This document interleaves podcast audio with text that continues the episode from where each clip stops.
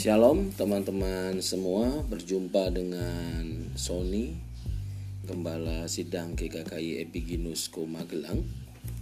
Hari ini renungan akan saya ambil dari Matius pasal 15 ayat 21 sampai 28. Saya membacakan Alkitab versi Pemulihan yang versi kedua ini ya.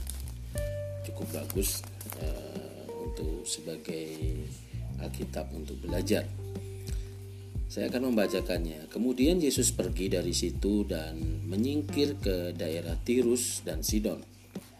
Lalu datanglah seorang perempuan Kanaan dari daerah itu dan berseru, "Kasihanilah aku ya Tuhan, anak Daud, karena anakku perempuan kerasukan setan dan sangat menderita." Tetapi Yesus sama sekali tidak menjawabnya. Lalu murid-muridnya datang meminta kepadanya, "Suruhlah ia pergi. Ia mengikuti kita," sambil berteriak-teriak. Jawab Yesus, "Aku diutus hanya kepada domba-domba yang hilang dari umat Israel." Tetapi perempuan itu mendekat dan menyembah dia sambil berkata, "Tuhan, tolonglah aku." Tetapi Yesus menjawab, "Tidak patut mengambil roti yang disediakan bagi anak-anak dan melemparkannya kepada anjing." Selanjutnya ya. Kata perempuan itu, "Benar Tuhan." Namun anjing itu makan remah-remah yang jatuh dari meja tuannya. Lalu Yesus berkata kepadanya, "Hai ibu, besar imanmu, maka jadilah kepadamu seperti yang kau kehendaki." Seketika itu juga anaknya sembuh. Bapak, ibu, saudara semua, teman-teman yang dikasihi Tuhan Yesus Kristus, apa yang dapat kita pelajari dari renungan Matius pasal 15 ayat 21 sampai 28 ini? Kita bisa melihat bahwa situasi perempuan Kanaan tersebut sangat-sangat membutuhkan pertolongan Yesus Kristus karena anaknya mengalami kerasukan dan sangat menderita. Akan tetapi respon yang dia terima tidak seperti yang diharapkan di sana. Bahkan sampai dia harus berteriak-teriak.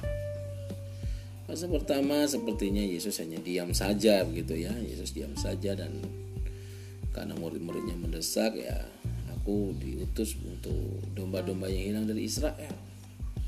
Yesus mengatakan, fokusku ini bagi orang Israel, kedatanganku ini. Lalu mendesak lagi. Dikatakan di sana, tetapi perempuan itu mendekat dan menyembah dia. Ini penting, perlu dicatat. Tidak berhenti hanya sekedar berteriak, tidak menyerah, gigih. Ya, tidak putus asa.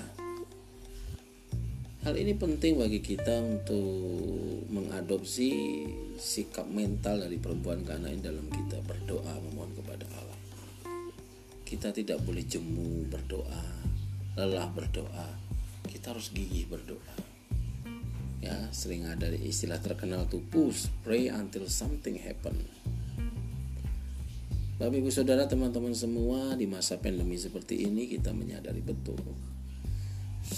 banyak orang lelah, ya, terutama psikologisnya lelah. Tapi himbauan saya, semua anak-anak Tuhan yang percaya Dia sebagai penjawab doa kita, mari jangan menyerah. Kita tetap gigih berdoa, tetap mengharapkan yang terbaik, tetap mengharapkan pertolongan Tuhan, tetap memohon dilalukannya bangsa ini dari banyak kesulitan. Selanjutnya Yesus menjawab ketika perempuan Kanaan itu mendekat. Tetapi Yesus menjawab, tidak patut mengambil roti yang disediakan bagi anak-anak dan melemparkannya kepada anjing. Responnya tidak seperti yang diduga juga ini. Perempuan Samaria itu, kalau mungkin saya pada waktu itu bisa saja menyerah. Tuhan tidak pernah salah menempatkan pribadi-pribadi di zaman dan eranya untuk menjadi teladan bagi kita di saat ini. Perempuan ini tidak menyerah, Bapak, ibu, saudara, dan teman-teman itu dalam Kristus. Kata perempuan itu, masih gigih dia, masih tidak jemu berdoa, masih terus mendekati Tuhan. Push, pray until something happen. Karena ini demi anaknya, ini bukan untuk dirinya sendiri. Ini permohonan khusus bagi anaknya yang kerasukan setan dan menderita. Perempuan itu menjawab, kata perempuan itu, benar Tuhan, namun anjing itu makan remah-remah yang jatuh dari meja tuannya. Luar biasa. Lalu Yesus berkata kepadanya, hai ibu, besar imanmu, maka jadilah kepadamu seperti yang kau kehendaki. Seketika itu juga anaknya sembuh. Bapak ibu saudara, puncaknya pernyataan ini perlu kita lihat. Lalu Yesus berkata kepadanya, hai ibu, besar imanmu. Yesus menyarankan kepada kita, kalau engkau memiliki iman sebesar biji sesawi.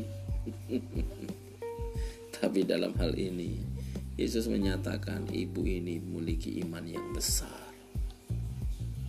Apa yang dapat kita pelajari? Yang pertama,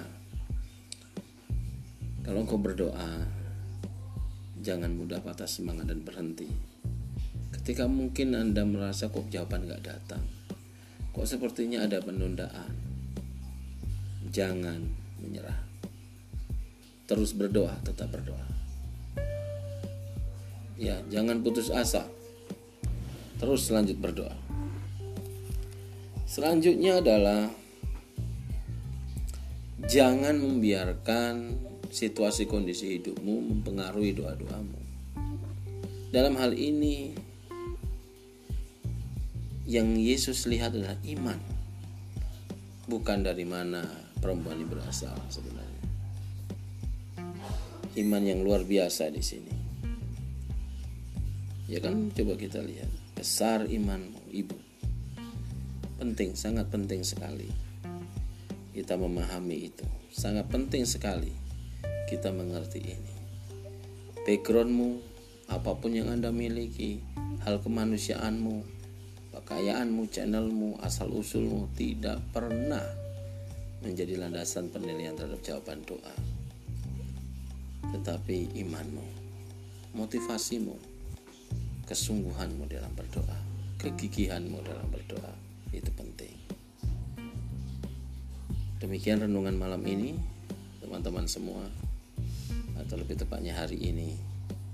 Biarlah menjadi berkat dan kekuatan bagi kita di masa pandemi ini.